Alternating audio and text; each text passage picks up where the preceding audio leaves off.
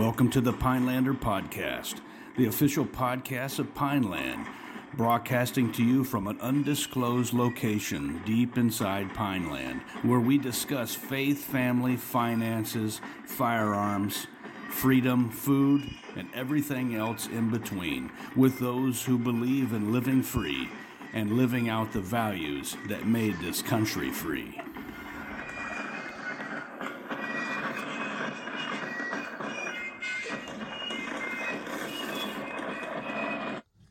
Welcome to the Pinelander Podcast. This is Paula Favor.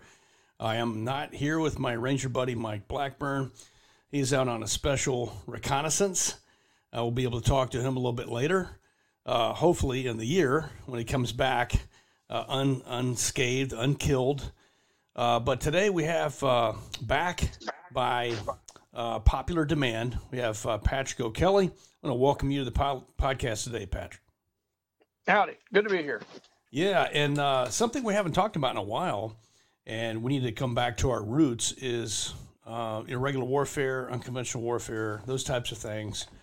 Right. A, lo- a lot of our listeners uh, and um, you know people that we know, they're um, they're, they're of the special forces uh, regiment, community, and so this is really the bread and butter uh, of what we have, uh, what we do, and uh, and we've done a lot of different things in you know in the history of SF, but you know that is really where we came from, uh, and there's a big movement in the regiment to go back to the roots, and uh, so we were just uh, as we were talking, um, Pat, about uh, you know getting back to the roots, uh, that that topic that uh, you, you really know a lot about, and that is really the unconventional warfare that was going on uh, in the Carolinas during the Revolution.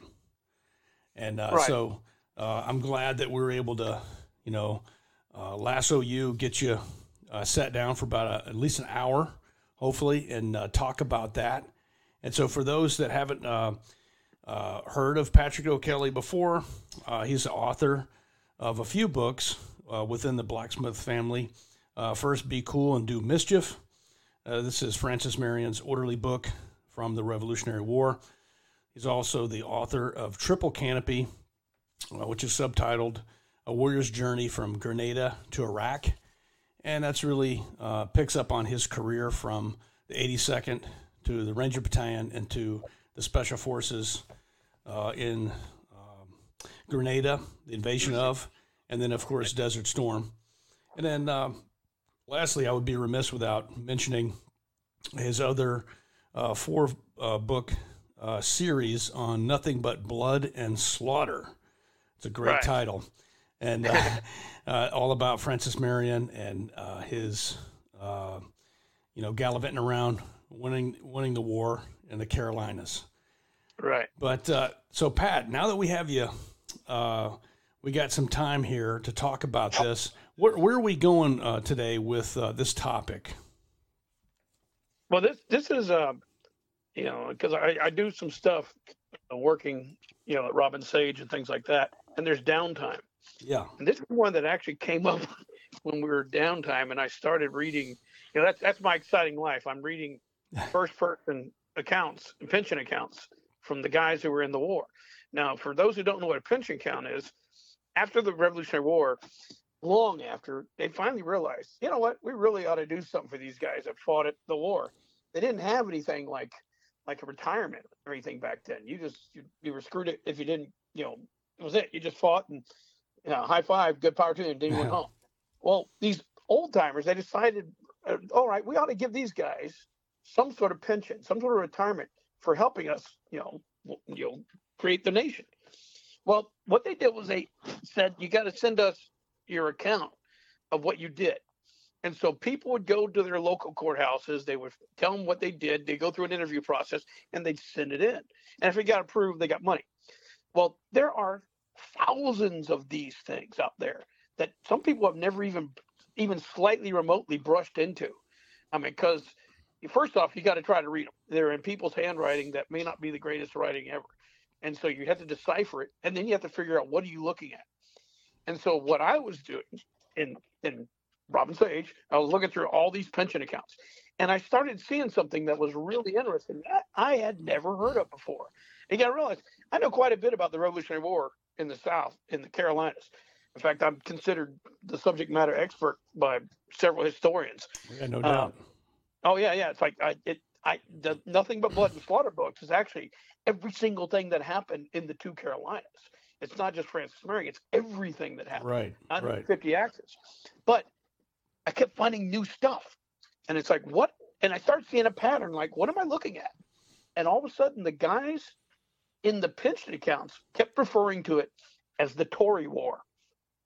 Now, Hmm. for those not familiar with history, uh, think of the two political parties. In America today, you have Republicans, you have Democrats.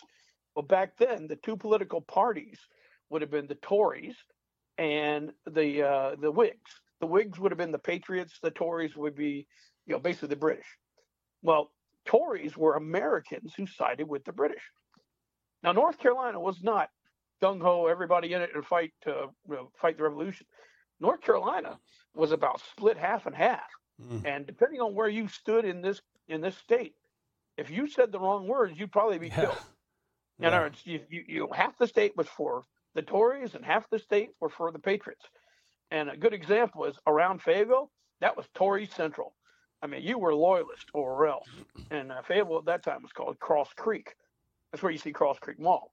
Right. Now, the pattern I started seeing was something happened when the British took over Wilmington. Now, the reason they took over Wilmington was they, they decided one more time to do an invasion of North Carolina.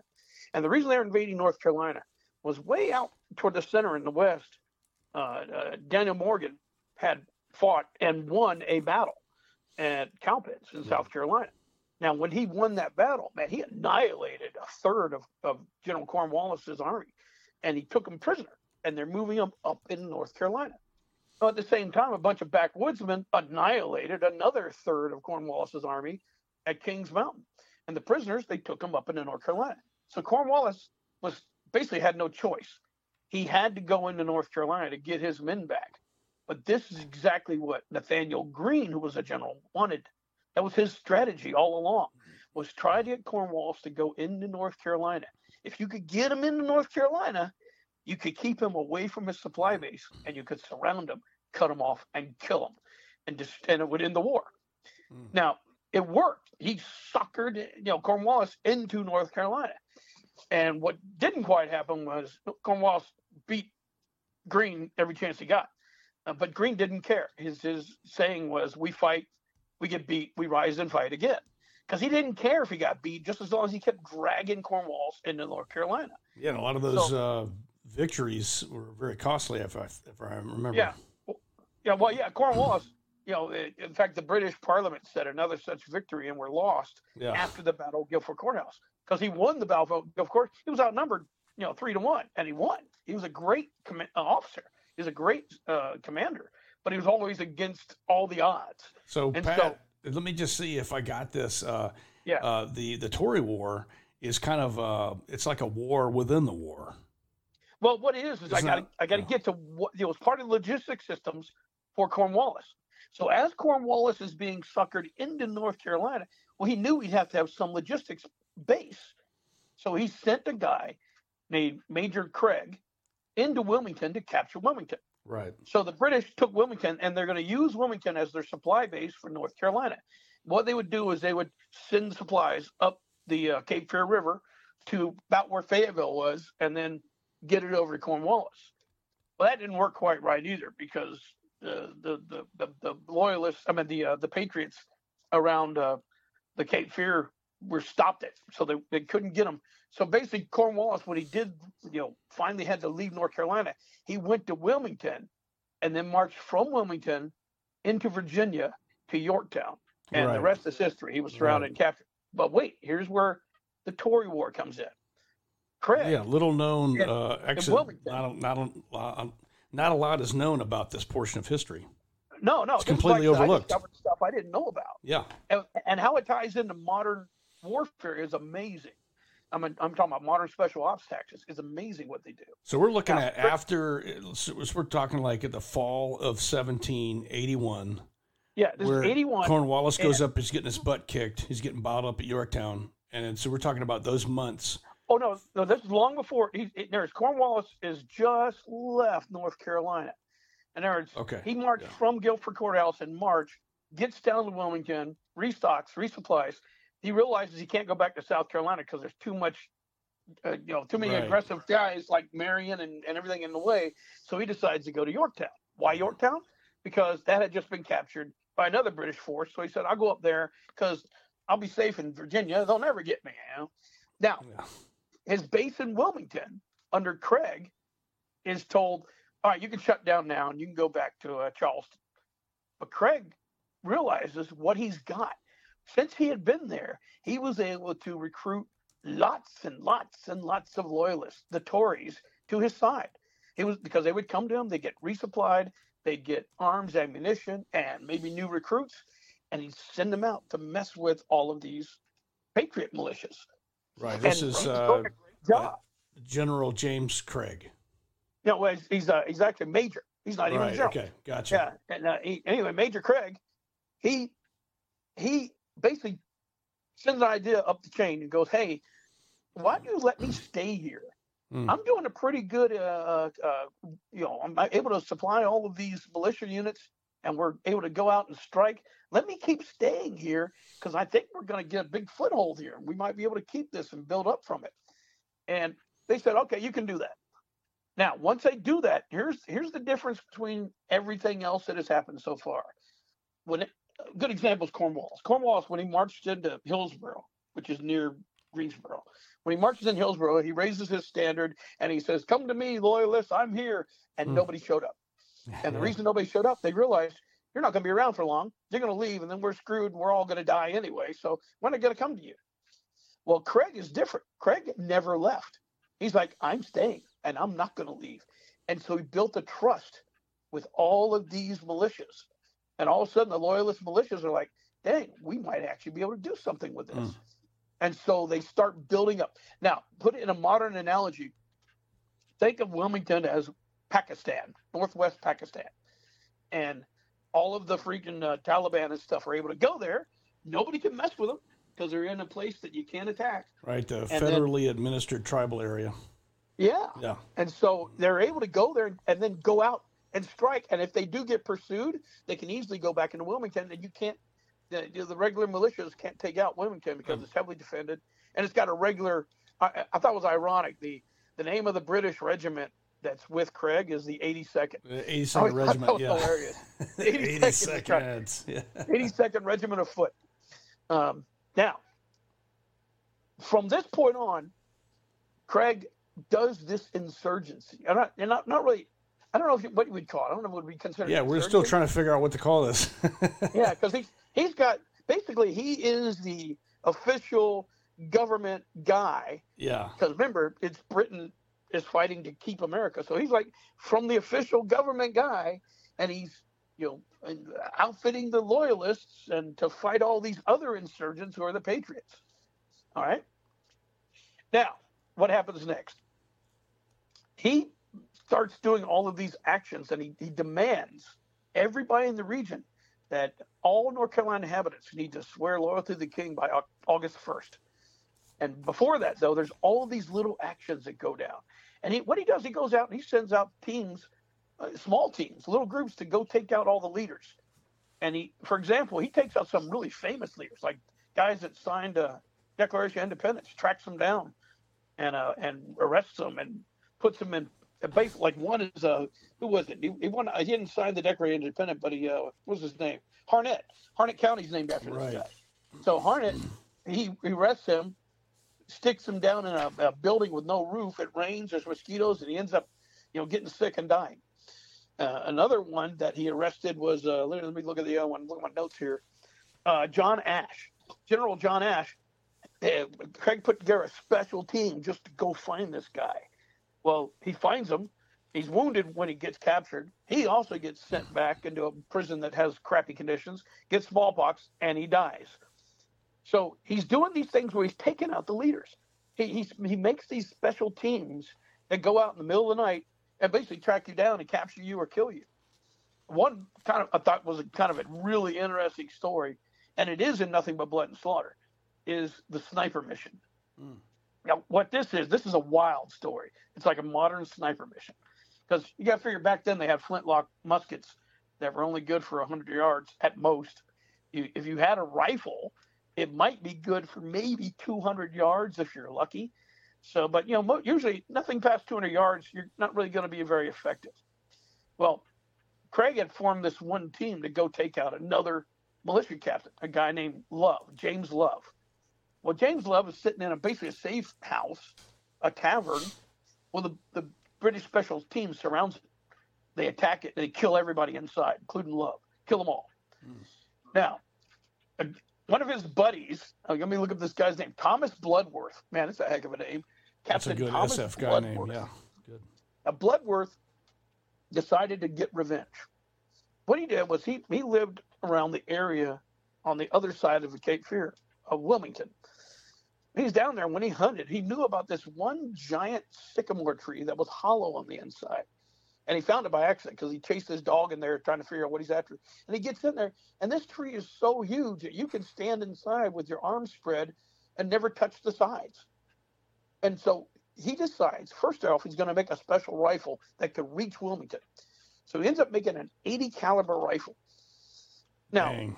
That may seem big, but you got to realize back then the calibers were big. Like a yeah, that the brown musket was 75 caliber. So that's not a big shocking thing. What is interesting is this guy created a conical ball. Now, if you know anything about the, the whole technology of, of how bullets and everything came about, the first really effective conical ball was a minie ball. Nobody had really thought about putting a point on a ball because why? Why? It didn't make any sense. Well, Bloodworth did it with this special rifle. And so do that. This 80 caliber rifle could reach out to the four or 500 yards. Now, he goes with him, his son, and a friend, and it might be either a friend or a slave. You don't know which one it is in the accounts, but either way, it's it's a guy that's friendly to the family. So those three guys go to the hollow sycamore tree and then build basically on the inside they build firing platforms. And then they drill holes in the tree so it lets out the smoke and it lets also so you can look through and see the target from a distance. All the holes are way above. They're like 10 feet up in the air. So if anybody looking around the tree, they wouldn't see it. They'd have to look up to see the holes. Well, July, it's actually July 4th. Mm. He's on the other side, basically right about where the USS North Carolina is today. So if you're familiar with Wilmington, think of where the USS North Carolina. He's there. Yeah, so kind of uh, the, yeah, swampy area, but a little bit of an island. Yeah. Yeah. Well, back then it was nothing but a swamp, but it had these giant sycamore trees. Wow. And uh, so he's there, and the distance to the docks is 400 yards. Well, the British, the 82nd guys, uh, when they weren't on duty, they'd line up and basically either buy booze or something like that because you know, it was the life of a soldier. So they're lined up at this one shop that they know they can get booze and stuff. And while they're lined up, the Bloodworth guy takes his first shot. Booyah! Knocks a dude down. First off, it freaks everybody out. Like, what the hell just happened?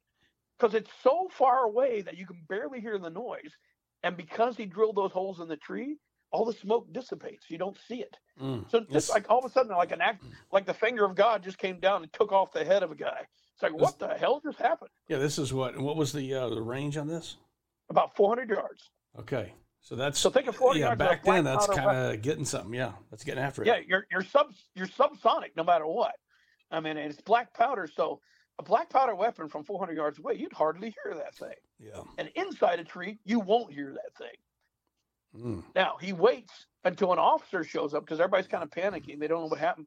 An officer shows up on a horse. He shoots and hits the officer, knocks him Naturally. off the horse. Yeah. Holy cow. Total chaos. That's it though. He only does two shots and then he doesn't do anything else. Now the British don't know where the shots are coming from. They send boats over trying to find that anything on the swamp on the other side. Can't find nothing. Uh, they don't know where it came from. So they figured it was a fluke. Next day, those guys line up at the liquor store again. Booyah! Knocks another one down. Holy, that did, they, he did this for four days. Wow. Finally, the British sent a bunch of people onto the island to try and find them. They still didn't find them. Uh, what happened was uh, the British were there at night, and the uh, Bloodworth guy decided we really got to get away. And when they came out of the tree, there was a British guy just sleeping there. Well, they ended up tying him up and then getting away. So this is this is like a modern sniper mission Yeah. done in the 18th century. So that was amazing. Now, that was all before Craig's ultimatum. Craig's ultimatum was August 1st. You swear loyalty to me, or else I will do a punitive expedition. Basically, he's going to end up being like Sherman marching through Georgia. Yeah. So he gives a he, he gives a uh, uh, you know promulgation to the Low Country. Basically, Yeah. you know, d- whose side are you on? Yeah, because what is Yeah. happening is the, the tide is turning all across eastern North Carolina. Uh, all of a sudden, people realize, all right, Greene isn't here. He's down in South Carolina. He marched south. Uh, this guy in Wilmington, Craig, looks like he's winning. And so all the people sitting on the fence, they're like, well, we might as well go with the Craig guy. Mm. Well, they gotta they gotta do something about this. So the Patriots are doing everything they can, trying to come up with you know a way to, to turn the tide, and they can't. So Craig is winning the hearts and minds. Yeah, that's a Yeah. that's a different narrative than what we often hear.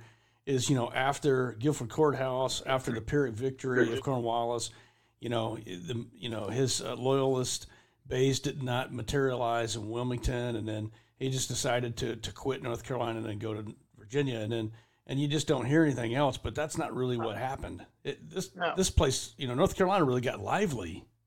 Oh yeah, big time. And in Yeah. a period of uh, about six months, there was a fight like almost every day. There was Wow. something happening every, constantly, and it was just it, nonstop.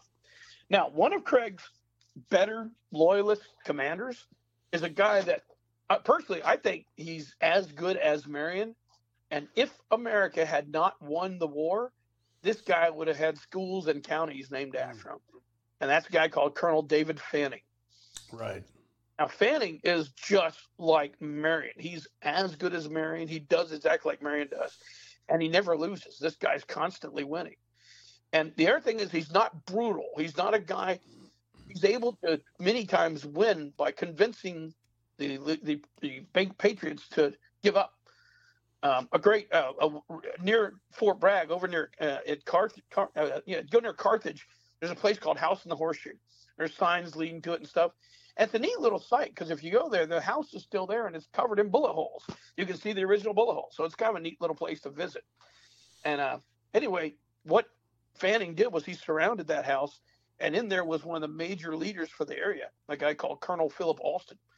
And he surrounds the house, shoots the crap out of the house, Hmm. and finally, what ends it was Alston's wife comes out and and convinces Fanning, "Would- would- if we surrender, will you let us live?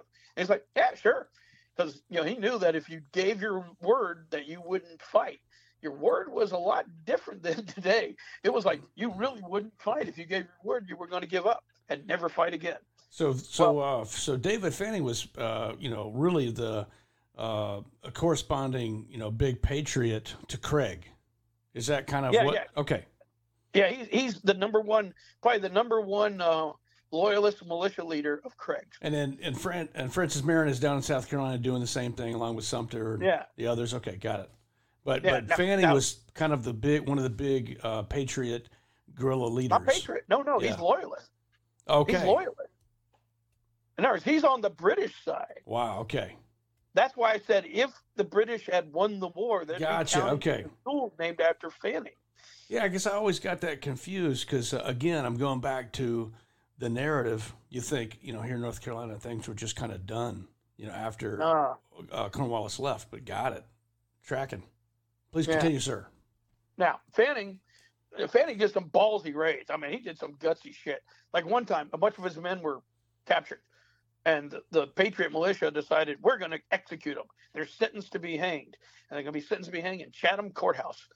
Well, Fanning rode in there with about 200 guys, took the courthouse, took out, you know, freed his men, uh, and then basically, you know, took a bunch of uh, uh, prisoners and took them and sent them down to Wilmington. And you know, you ain't going to hang his man. He's going to raid the place. Another one, he raids the, Hillsborough, which is up there near, uh, you know, Greensboro. When he raids it, he actually captures the governor of North Carolina Right. and takes them to, to Wilmington. I mean, we're talking about That's a long, amazing. Yeah. yeah, This was a civil reign. war. Yeah. Yeah. Yeah. And now, even after he captured him, he had to fight constantly to get him to Wilmington. And they end up fighting a major battle. The battle is, uh, uh, let me look real quick here. I'm trying to figure out what, uh, my brain's not working. Um, Lindley's Mill. Battle of Lindley's Mill was a major conventional battle mm. fought all trying to get back the governor of North Carolina. Fanning actually gets shot and wounded so bad that he's out for a little while. That was he still uh, was able to get able to get the governor out of there. Rutledge was the governor, right? Well, at that time, the guy who was uh, the governor, uh, man, I'm, I'm, looking at my notes here. I'm trying to find real quick my notes. I got you. My bad. I'm, I'm no, Rutledge was South Carolina. My bad. Yeah. Uh, yeah, Rutledge is South yeah. Carolina. Yeah. Now, what it is is uh, his name is. I'm trying to figure. Is it Burke? Crap, sounds right. But it was the raid was at Lincoln, Lincolnville, or something like that. Yeah, where, yeah. Where well, yeah, the raid was at Chatham, uh, at uh, the courthouse at uh, uh, Hillsborough, and there we go. Uh, let's see. He took. Uh, oh man, I didn't even write. Oh, Burke is his name. He captures Governor Burke. Gotcha. And then because of that, the assistant governor has to take over, and so even more chaos is happening, and more people are siding with the British, with the loyalists, because it looks like they're they ain't going to win. There's nothing they can do right. Now, a few things happen to start turning this around. One is all of a sudden the Patriots. I hate calling them Americans because whenever yeah. you say American versus British, it's very, it's it's not really true. This entire thing is all Americans. The only one that's not American is Craig. Everybody else is American. I mean, so it's a, a Americans fighting for the British against Americans fighting hey, for the and uh, Pat, this is a good place. I wanted to sneak in there with uh, with Craig's recruitment, and his recruitment was easy because if I if I understand my history, uh, there were a large uh, there were scores of Irish and uh, Scottish here in North Carolina uh, that were, or at least the Scots that were loyalists.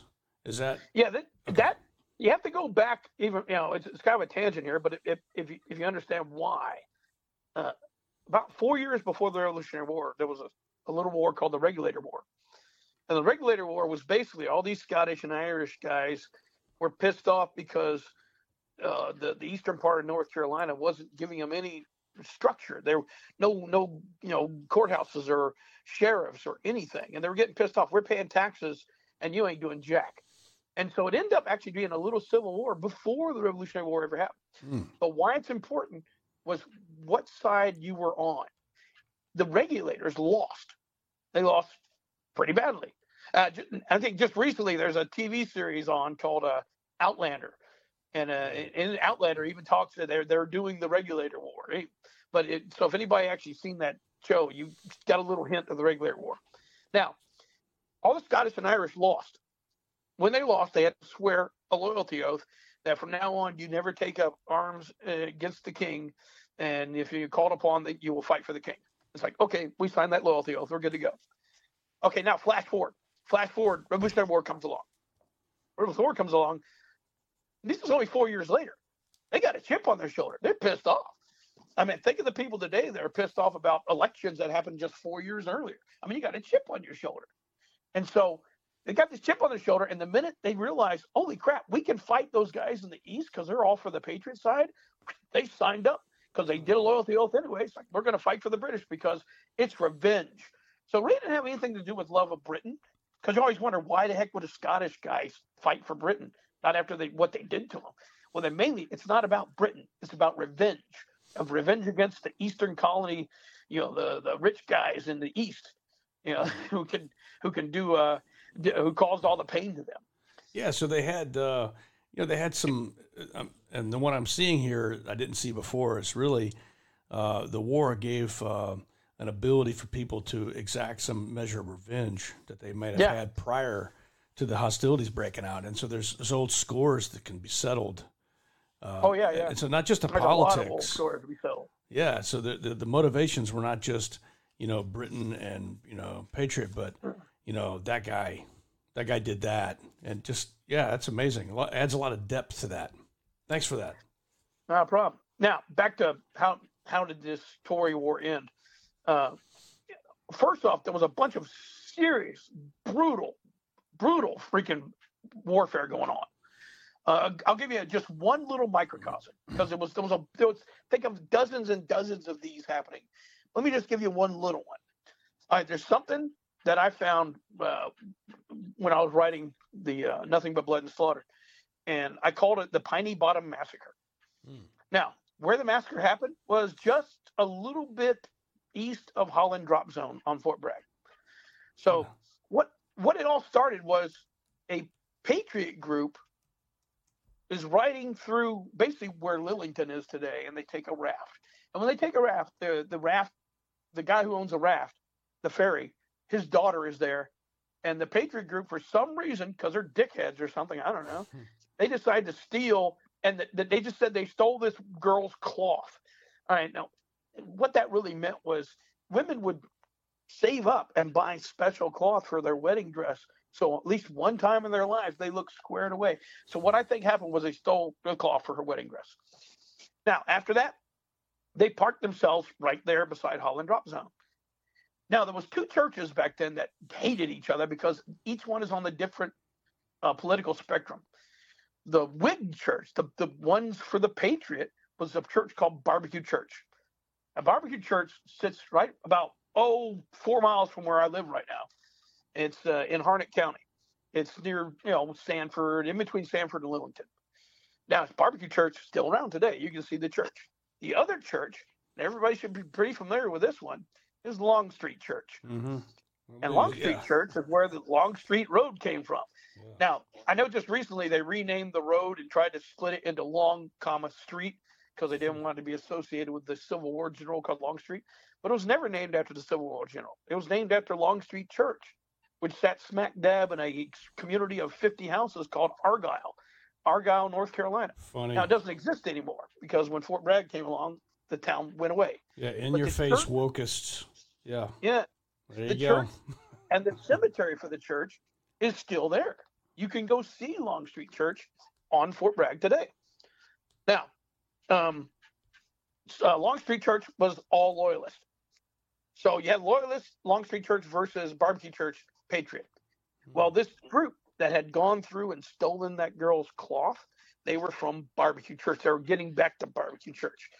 Well, the uh, congregation of Longstreet Church found out where they were, and they attacked them in the middle of the night, and they just slashed and hacking. Now, here's the deal: almost every single one got away, except there was a boy. He was about 11 years old. He's on the back of one of the wagons, and he's there and he gets left behind. And as the loyalists go riding through, they see the boy, and it's you know it's dark. They can't tell if it's grown up or not, and they end up hitting him so hard with a sword they cut his head in half. They kill the boy. Now, when the barbecue church congregation shows up to clean up the mess, they find the dead boy. And that's it. Game on. It, it yeah. is one of the most bloody 14 days of bloodshed. Wow. Now, the guy who's leading them is a guy called Colonel Thomas Wade. And he goes out and he literally finds these loyalists, all these congregation from the church, at their homes and massacres them. Wow. I mean, he kills them in front of their children, fucking sets house on fire. I mean, he just goes to town, right? That's a, that's a new level of church turf war. Oh yeah. yeah. Well, then what happened wow. is the Longstreet Church exact revenge on the barbecue church, and they just wow. murder the crap out of each other. And finally, in the end, Wade gets killed at his home, and that kind of ends it. Now hmm. that's one thing. Think of dozens of these happening everywhere. Yeah. And so what's happening is by a process of eliminating your enemy, the loyalists are losing a lot of their leaders. Mm. Now, let me talk about one guy. This guy is, I mean, I, he's he's probably the saving grace for several battles. The guy is called Colonel Robert Mebane. and Mebane, North Carolina, is named after the guy. But Robert Mebane, he is in the Battle of Lindley's Mill. And he's in another battle called Brown Swamp. And the guy who's actually in charge of the battle kind of sucks. And Mebane is the one who actually knows what to do because he was in the regular army. And so he kind of takes over and ends up, you know, trying to get some sort of victory. Mebane is a guy who is, thinks like modern day special forces. Hmm. After this, he starts creating small groups of 12 to 15 men each. He called it the Company of Spies because back then, when the term spy was if you're you do recon, any type of things like that. You're called a spy. And it's not like spy, James Bond spy. Think of more like LRRPs. So he creates these long range guys, 12 to 15 men each. They're all mounted and they go out and they get information, come back and tell Mebane. Now, Mebane goes one, he creates basically what I call hunter killer teams. 12 to 15 men, they're given a list, like like the cards in, in uh, Afghanistan. They're given a list of these men that you have to kill or capture. And they go out in the middle of the night and start taking down these loyalists. All right, here's your deck of cards. Wow. Oh yeah, and it's, it's like something right out of the modern warfare. Mm. And uh, and so Mebane is a is a way thinking out of the box kind of guy. Um, he does. Uh, there's another guy called William Golson who works with Mebane, not as famous, and he also does long range recon. He's mainly a recon guy. He doesn't send out hunter killer teams, but his reconnaissance was able to go out and find out things about about uh, uh, Craig down in Wilmington and everything else, and able to use it against him, like blocking off roads or destroying bridges or stopping any type of supplies coming in. Uh, unfortunately, Mebane didn't last long. Yeah, he was killed, and he was kind of killed because of, he was he did a dumb thing. Uh, it was it, it, was a guy that he had a personal grudge against, a guy called Hightower, and he saw him as he, he was heading back to home, and he saw this guy working in the yard, and he went after him, and they end up shooting each other, and Mebane gets killed, and so you know he, he died by this. He, he just you know, held off. just don't go after that guy. But it was everything was personal, you know, back then. Everything yeah. was. Personal. And uh, yeah, and Mebane didn't see you know the end of the war. Didn't see you know this all end. But yeah, yeah. that just describes just the like you said, just the uh, the internecine uh, aspect of this war, the war within the war. So you had the you know the uh, conventional war going on, and then of course this. Uh, we, we're we don't even not sure what we're going to call this uh, UW coin, uh, what have you. But yeah. everybody's doing everything. Yeah, and, and, yeah, just so you have also a civil war, and then yeah, absolutely, like you and said, nothing warfare, but blood and slaughter. Gang warfare. Yeah, Drive gang warfare. war, war by all means. yeah, and it, and it isn't like if you you can look at both sides and see how they both used things. For example, you know Craig was winning hearts and minds to the British side. He right. was able to pull this off. So yeah, his recruitment know? was easy, and yeah. then uh, for now, I you, I don't know if you've uncovered this, but as far as the uh, propaganda aspect, uh, if were you know Tory or Patriot, were they did they utilize uh, you know handbills? Uh, you know, oh yeah. What what what was the the media for their uh, propaganda, if well, any? you got to realize America was really kind of an amazing place compared to the rest of the world. Um, good, good literacy rate. Literacy rate in America was between sixty and eighty percent. Now in the 18th century, that's unheard of. I mean, you, the literacy rate yeah. in England was about thirty percent, and mainly, you know, people that were rich and could go to schools knew how to read and write. In America, almost everybody knew how to read and write. Everybody, mm.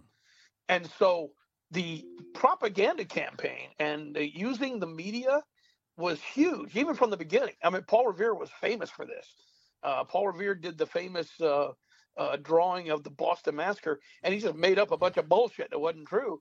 And but it made everybody think, oh my God, those British are gunning down people in you know, cold blood, and people believed it because of this his drawings that Paul Revere did, mm-hmm. and he put it in the news media and everything else.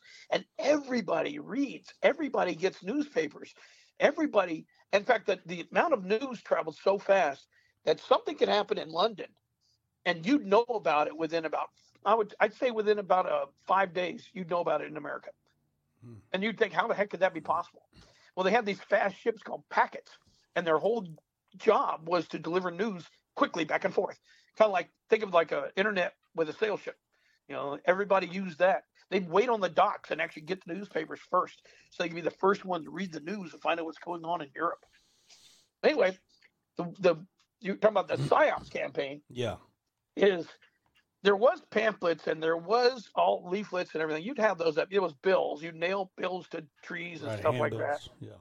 Um, but mainly it was just the newspapers, mm. the the media, and, and they were both biased as hell. There was, I mean, you're talking about fake news. Geez, these guys were kings of fake news. They would make up whole stories that you wouldn't believe, you know. And uh, Some And of the stories they told are still around to this day. People Right. believe it because it was so good. and, and they Uh, had uh, you know they could sway the target the target population.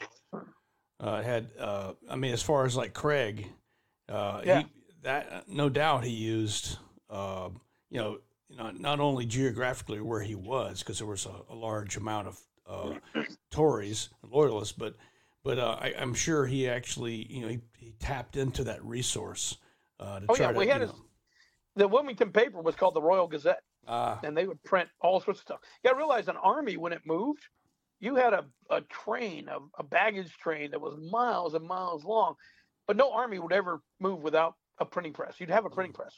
I mean, you, because you got to get news out. You got to get this news out, and propaganda and everything. And so you'd travel with your own printing press. You'd have your own little news section going with you. You know, basically like uh, I'm trying to think of what the modern equivalent would be. Uh, like, well, think of uh, uh, oh, who's the guys that do the the newspaper in Europe? Um, man, Stars and my brain's not working. What's that? Stars and Stripes. Stars and Stripes. Yeah. So they had their own Stars and Stripes traveling with. them, Yeah. You know, and uh, but yeah, yeah, the propaganda went out there. So it was it was number one deeds. In other words, they would watch and see what you did. In other words, if you went into a farm, you killed everybody there. Well, obviously you're a dickhead, and nobody's going to fight for you. So Craig went out. Now Craig did do that. He did do that punitive expedition on August 1st, 1781 came around, and the, what had happened was because of all these bloody fights and because of taking out the leaders of the loyalists, all of a sudden everybody who was on the fence is still on the fence. And so Craig comes out and decides, I'm just going to lay waste. And he does a hmm. Sherman style march to New Bern, destroying everything in his path. And unfortunately, that did not make Yeah. him get a lot of friends. It was Yeah. the opposite now. And on top of that, you also had people, like I said, you had uh, success stories. Yeah. I, got another success story. This guy, this guy's fighting for the Patriots, for the Americans. Uh, his name is Captain James C. Williams, but everybody knows him as Shea Williams. And the reason he's known as Shea Williams is because the guy had uh, basically a, a split lip, a palate. And so when he pronounced his middle name, James C. Williams, he would say James Shea Williams. So everybody just called him Shea Williams. This dude was another thinker way outside the box. He had three platoons. One was on a horse. One would double up on the horse, and when you got to the battle, you jump off and fight on foot. And then one was on foot. And so these three elements worked together as like a quick reaction force. And they would ride quickly, get somewhere, you know, and then hit Craig from the rear. Or if it was like Craig was attacking like a bridge or something, he'd come up and hit him from the sides and the flanks before they even know what the heck happened. So he was like a quick reaction force from hell, but he was able to get in there and get out and uh, b- arrive quickly with basically three platoons of men. And uh, and so he was, you know, all of this is going against Craig. In fact, Craig, he's in New Bern, destroying crap left and right, and finally he gets word. George Washington realized he's about to lose North Carolina, and he, he realizes I can't lose North Carolina. Uh, Greene is in South Carolina, but nobody's in North Carolina. No Continental officer. So he detaches Mad Anthony Wayne Uh-huh. into North Carolina. Now, when Craig hears about this, he decides I got to get out of New Bern and get back to Wilmington because I can't be caught out in the open with a conventional army. I got to, you know, get back to my roots. Got to get back to my base. So he stops his punitive expedition. Now, what unfortunately, I, I should say fortunately, I guess he heard Anthony about Stony Point. get to North- So yeah, Anthony Wayne did get to North Carolina. He ended Yeah. up being diverted to. He had to go fight Yorktown, which was a good thing because Yorktown was what finally stopped. You know, this is like uh, summer of '81. Yeah, we're talking that, that with the last one, we're talking September. Okay, yeah, September of September '81. Got it. Yeah.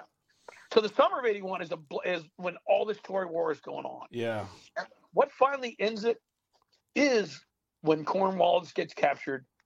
So In October. October. Yeah, October '81. Yeah, when he is captured, Craig's out on his own. Uh, there's no support, and Yeah, He is last. he's uh, ordered to leave Wilmington. yeah, he so don't the-.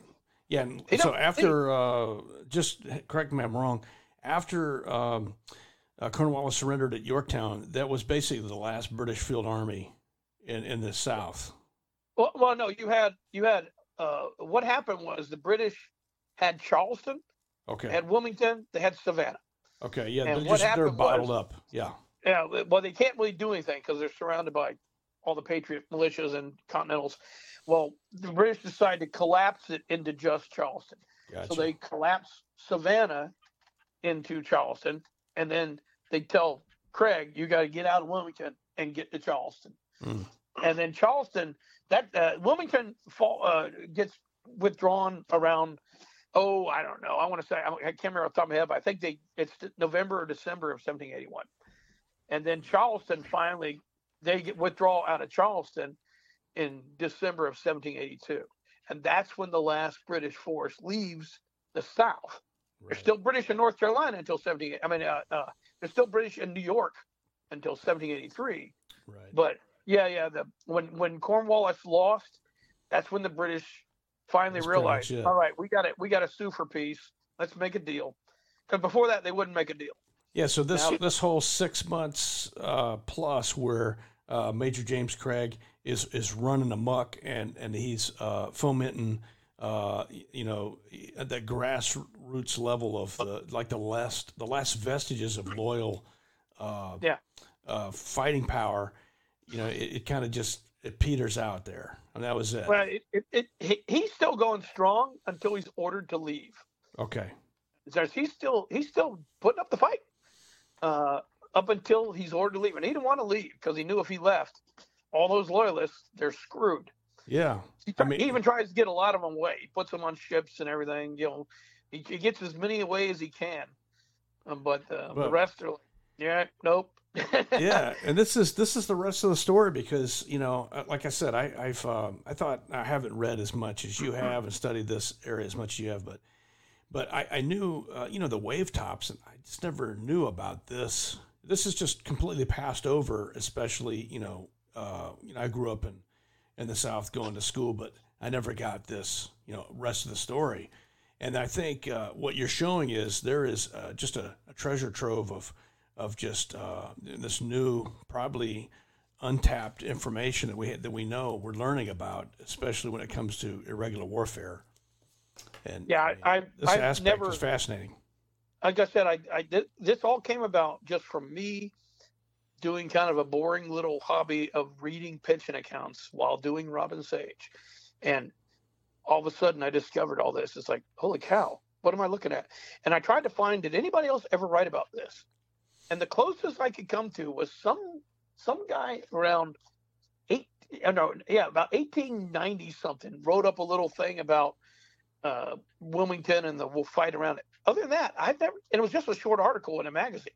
It wasn't even like a real book.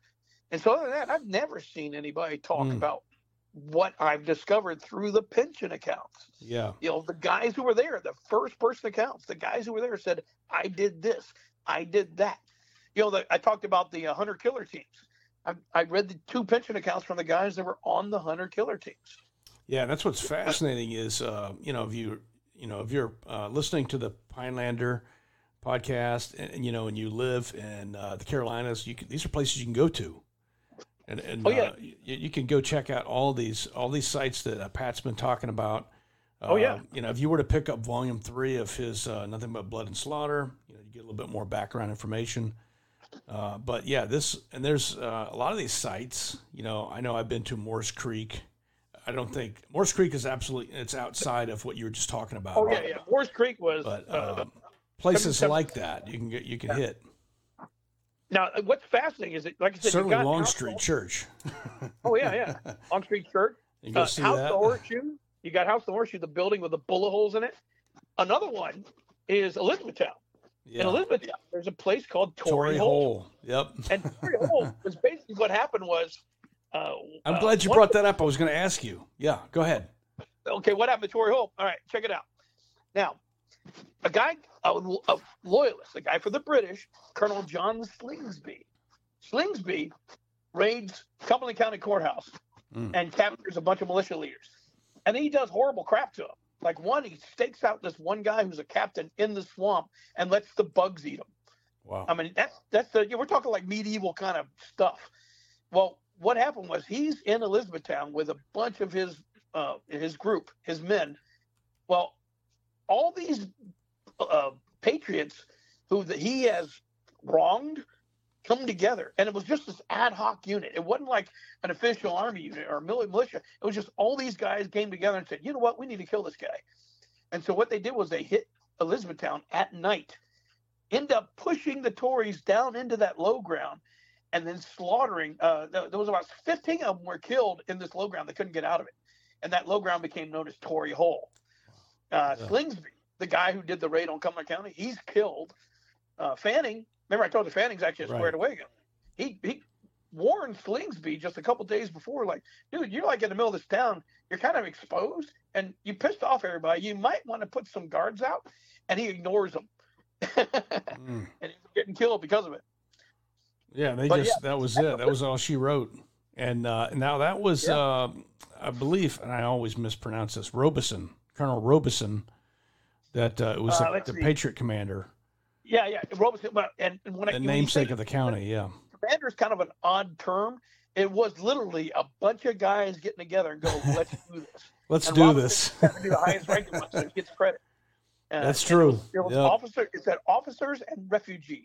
Yeah. I'll tell you another one that was kind of fascinating is uh is what let me find the name of it here. Uh, I was wondering about that Tory Hole though. It's uh oh, oh yeah yeah. This was also in the summer of '81, so this was the you know during this uh, Tory War that this happened. Yeah yeah yeah that that was uh, uh, uh that would have been Tory Hole was August I think of 1781. Yeah yeah. yeah. I, I, I tell you another one that was kind of fascinating because uh, uh, one of the biggest supply bases was a place called Coles Ferry. And Coles Ferry was located just downriver from Beatty's Bridge. And Coles Ferry and Beatty's Bridge are both smack dab in the middle of Camp McCall, mm. where the river, the bridges cross the river. and I thought that was neat. It's like, hey, look, it's Camp McCall. Really? And there was a couple of raids on those supply bases too by the so loyalists. Like, uh, Drowning Creek area. Yeah, yeah and so I just I thought it was wild that you know I, am I'm trying to whenever I, I find an incident I try to pick it out on the map and that in itself is an amazing bit of freaking intel because I got to use old ancient maps of North Carolina and try to find these old names that don't exist anymore. Yeah, and no oh, doubt. Oh, there it is. Oh, there's the ferry. There's the bridge. And so I found out it was in the middle of Camp McCall, and I thought that was kind of interesting. That is, I mean, just just the amount of history that we have here that a lot of people don't know about oh know, yeah. Most people just consider you know the big you know uh, big battles, but yeah. uh, but then the, all these and that's what made uh, this war really is what I'm hearing from you is all these little small skirmishes that, yeah. that made up this this bloody little skirmishes. These aren't you know gentlemen no. conducts here. These these were terrible. It's it's medieval warfare. Yeah, absolutely. Yeah. And, and even you know the name of my other book, "The Nothing But Blood and Slaughter." That fitting that title. Term, yeah, the title was from General Greene. General Greene arrived in North Carolina to take over the Continental Army, and he was shocked at the bloodshed. And he said, uh, "You know, this area is nothing but blood and slaughter, and if it continues, it will depopulate the country." Yeah. so wow. I thought that was a great name for a book. nothing but blood and slaughter. No doubt. Yeah. Yeah, I think uh, that's. I mean, that's a good walkthrough as far as that uh, that war, the Tory War. So I'm just calling it. I'm, I'm, making this up on the spot. Is a war, you know, within a war, and uh, so the summer '81. Uh, yeah, yeah, and, and um, you know, so I think. So what's next for you? Like, I know you're researching this, uh, and uh, you know you're busy. But what's what's the next project for you? I, I would imagine this. Well, it, this is writing project. I, I, I have so many fires in different pots. By the way, that pinging you keep hearing, I think is my wife keep wanting to talk to me. I don't know. I'm ignoring it. Anyway, you're gonna get um, yeah, yeah, yeah. Trouble. I got I've got a uh, you know I'm doing this. I'm always writing, always. Yeah. But besides writing, I'm also uh, the I'm, I'm trying to get a second ferret armored vehicle up to snuff, and uh, so I'm working on that, and I use that during Robin Sage and then uh on uh, people, uh, yeah. I'm also, you know, just uh, you know, basically, I'm, I'm I do run a farm, so yeah. it's always pain in the butt trying to keep the farm up. So I got peach trees and bees and everything else. So I got irons in every fire, man. Yeah. So what is next? I don't know. I'm just hoping I live to see the end of this. well, I hope I hope that uh, I'm sure you will. I mean, um, I'm sure you got another couple decades in you, and and I would, uh, I'm, I'm very much interested in what you're going to do with this treatment of it. Uh, you know, and and what I could do is, uh, you know, look look back what you've already written. Like I said, nothing but blood and slaughter. Yeah. I know it covers that, but this this is you're enabling. You're, you're going to do a deeper dive into yeah. to the Tory War, and uh, and try to trend. Yeah. And I'm also I'm trying to punch in the modern terms for what they were doing back then. Yeah, because you know, no matter what, tactics are tactics, and the only thing that changes is the weapons. Absolutely, and that's it. Other than that, it's it's the way that an army today or a, a small force attacks today is the same way the Maccabees attacked, uh, you know, Israel in, in BC. Yeah. You know, the same way that the Romans attacked the Carthaginians. And there is tactics are always the same. The only thing that changes is the weapons. That so now you get to stand back a little bit, or maybe you have to cover, or maybe you have to camouflage but the tactics themselves of flanking and uh, every you know enfilade, defilade, and all that is still the same. Nothing really changes. No doubt, and that's uh, that's always a good uh, you know dig uh, dig to, to go back to the doctrine. The doctrine we have, you know, it's uh, yeah. it's it's taken centuries uh, to make, and you know, with the I think it was Basil Liddell Hart said, you know, with two thousand years of military history, you know, at your uh, reach, uh, there's no excuse for mistakes. You know, in, in yeah. some sense. I mean, we have all those examples of how it was done, and what a great example that we have here too. That you can, uh, I mean, I think you you can. It, it's inexhaustible. You know, there's just so many examples in there to be used. But uh, yeah, oh, yeah. Uh, you know, Pat, thanks for taking time out of your day today. Uh, no you guys problem. didn't know uh, Patrick O'Kelley. Uh, he's the author of Triple Canopy uh, Warrior's Journey from Grenada to Iraq. It's available wherever where you get your books. Uh, Be Cool and Do Mischief, which is Francis Marion's orderly book from 1775 to 1782, uh, which, uh, uh, and then of course, what we've talked a lot about today is uh, his other book. It's four volumes, Nothing But Blood and Slaughter. So those are all available. you can probably go back and listen to some of these other uh, podcasts that we've, I think, two or three that Pat has already done uh, as we are doing about the same topic. But Pat, thanks for coming on today. And uh, hey, good luck, and uh, hopefully you get enough time to do your research with all these yep. other topics, you, all these other tasks you got going on. yep. In between raids and Pineland, I'll be writing. right on. Thanks, brother. All right, no problem. All right. We hope you enjoyed today's episode of the Pinelander Podcast. If you enjoy our unique content, please consider supporting our sponsors.